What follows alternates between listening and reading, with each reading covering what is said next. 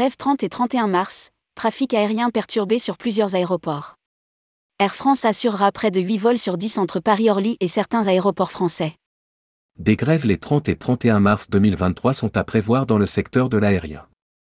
La D G A C annonce des perturbations sur les aéroports de Paris, Orly, Lyon, Marseille, Toulouse, Bordeaux et Nantes.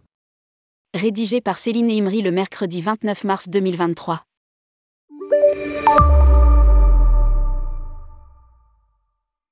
Les perturbations dans le secteur aérien se poursuivent au-delà des journées de mobilisation interprofessionnelle contre la réforme des retraites. Des grèves les trente et trente et un mars deux mille vingt-trois sont à prévoir dans les aéroports.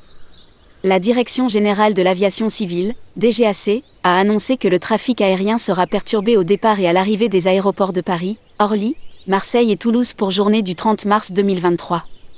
Pour la journée du trente et un mars, il sera perturbé au départ et à l'arrivée des aéroports de Paris, Orly et en province à Lyon, Marseille, Toulouse, Bordeaux et Nantes.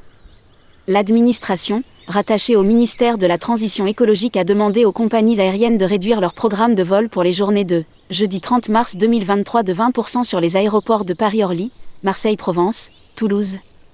Vendredi trente et un mars deux mille vingt-trois de vingt-cinq pour cent sur l'aéroport de Paris-Orly et de vingt pour cent sur les aéroports de Lyon, Marseille-Provence, Toulouse, Bordeaux et Nantes.